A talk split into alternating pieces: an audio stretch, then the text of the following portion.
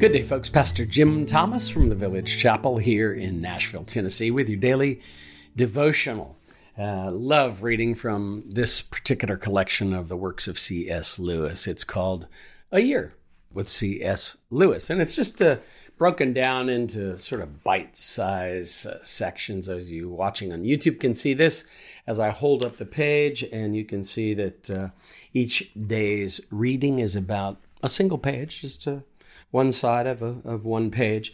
And today uh, I'd like to read from Mere Christianity. This is a fascinating subject.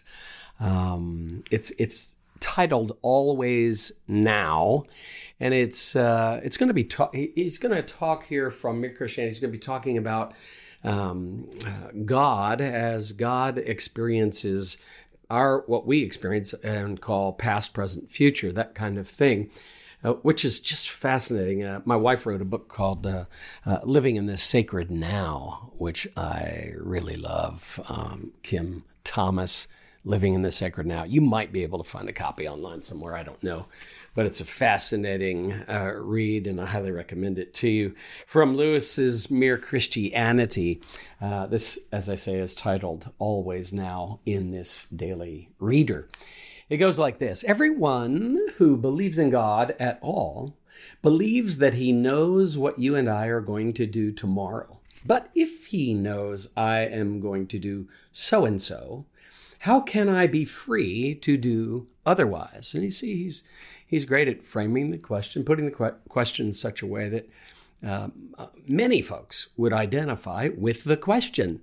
And it draws the reader in uh, because we want to know the answer to that too. We've had that same question. Well, Lewis says, here once again, the difficulty comes from thinking that God is progressing along the timeline like us.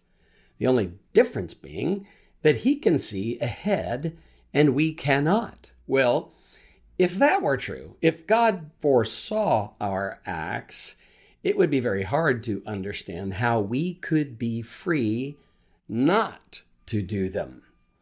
But suppose God is outside and above the timeline. In that case, what we call tomorrow is visible to him in just the same way as what we call today. All the days are now for him. He does not remember you doing things yesterday.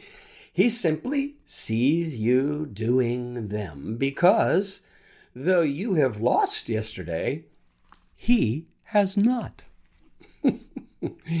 he does not foresee you doing things tomorrow, he simply sees you doing them.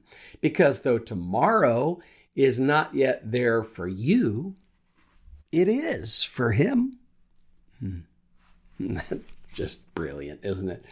You never suppose that your actions at this moment were any less free because God knows what you are doing.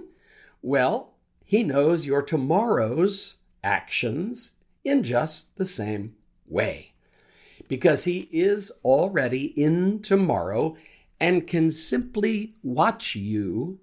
In a sense, He does not know your action till you have done it, but then the moment at which you have done it is already now for him.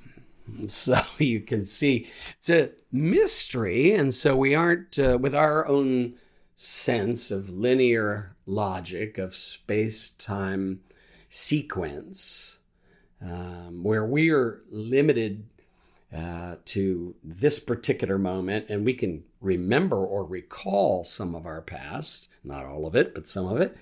Um, we certainly, living as we do in the temporal realm, um, we can kind of make a speculative guess about what might happen tomorrow, but we could well prove to have been wrong. But God, not like that. God's not like that. As Lewis points out, he is in the eternal or the always now. And so he can see you uh, in your past, your present, and your future. Isn't that just brilliant the way he kind of uh, all the days are now for him, Lewis says. here in Mere Christianity. And this is, uh, again, one of those selections from A Year with C.S. Lewis, daily readings from his classic works. Just, uh, I, I, hope that hasn't uh, uh, caused you to have to you know, have a little bit of a, a, a, brain, a little knot in your brain or anything like that. But uh, grab another cup of coffee and maybe replay this and listen one more time. Or better yet, grab a copy of Mere Christianity and begin to read it. Uh, I try to do that myself once each year. Let's pray to the God who is in the uh, always now. Father, thank you.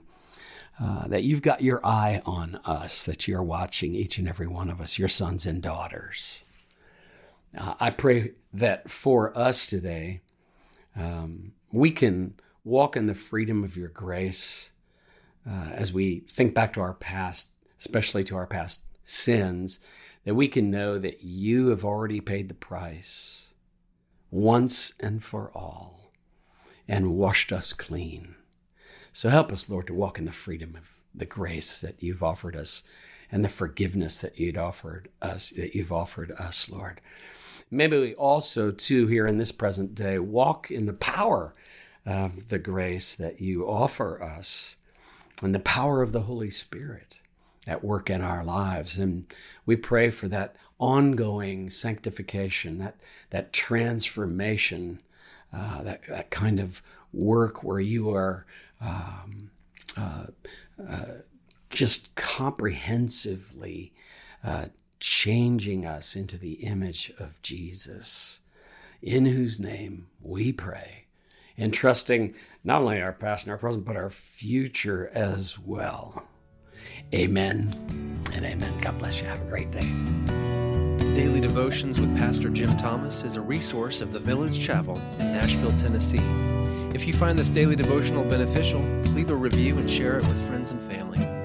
For more resources or to support our ministry, visit our website, thevillagechapel.com. Artwork for this podcast by Kim Thomas, music by Phil Keaggy.